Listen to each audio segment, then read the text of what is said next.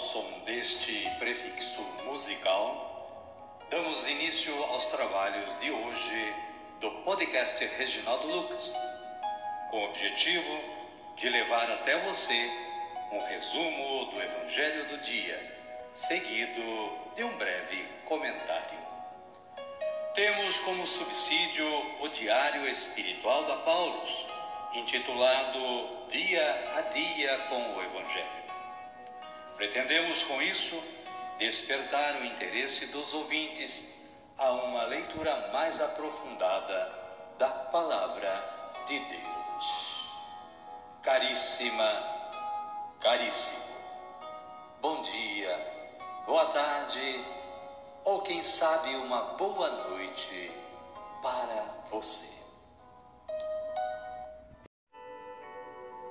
Hoje é 1 de novembro de 2023, é quarta-feira da trigésima semana do Tempo Comum.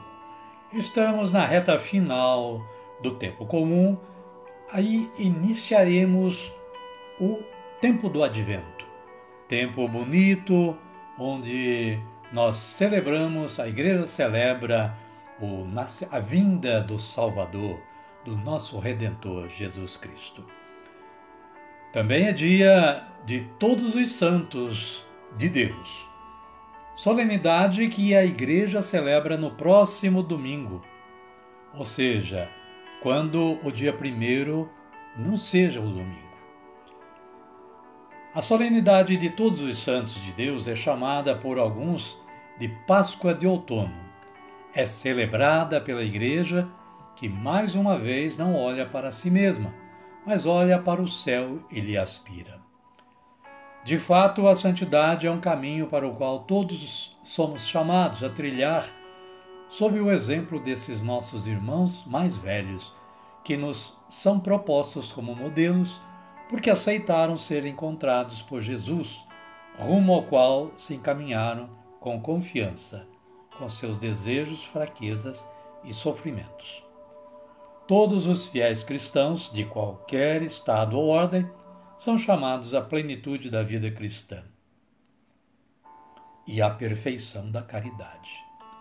Todos são chamados à santidade. A passagem de Mateus, capítulo 5, versículo 48, diz o seguinte: Deveis ser perfeitos como o vosso Pai celeste é perfeito. E no Catecismo da Igreja Católica, número 2013 está a mesma circunstância. Deveis ser perfeitos como vosso Pai Celeste é perfeito. Todos os santos e santas de Deus, rogai por nós. Caríssima, caríssimo, conheça mais, saiba mais sobre este dia santo, né? Primeiro de novembro, dia de todos os santos, acessando o site da Canção Nova. A liturgia da palavra de hoje nos reserva as seguintes leituras. Carta de São Paulo aos Romanos, capítulo 8, versículos 26 a 30. Salmo responsorial 12 ou 13, nos versículos 4 e 5 e versículo 6, com esta antífona: Senhor, eu confiei na vossa graça. E o Evangelho de Jesus Cristo é narrado por Lucas, está no capítulo 13, versículos 22 a 30. Fala da porta da salvação. E Jesus esclarece muito bem para todos nós: esforcem-se para entrar pela porta estreita. Amém, querida? Amém, querida? Vamos rezar? Então rezemos assim. Vinde, Espírito Santo, e enchei os corações dos vossos fiéis e acendei neles o fogo do vosso amor. Enviai o vosso Espírito, e tudo será criado, e renovareis a face da terra. Oremos. Ó Deus, que instruístes os corações dos vossos fiéis com a luz do Espírito Santo, fazei que apreciemos retamente todas as coisas, segundo o mesmo Espírito, e gozemos sempre da sua consolação. Por Cristo, Senhor nosso. Amém. Agora sim, agora estamos preparados para acolher o Santo Evangelho. Mas antes, vamos ouvir este cântico de aclamação.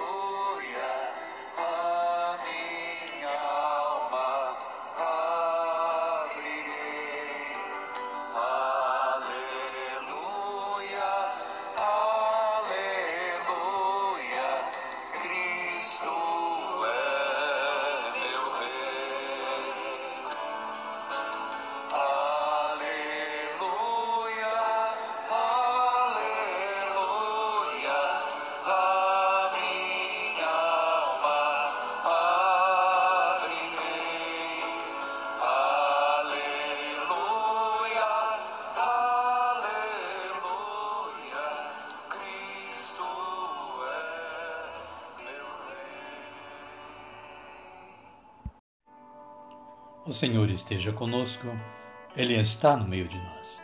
Evangelho de Jesus Cristo, narrado por Lucas. Glória a vós, Senhor.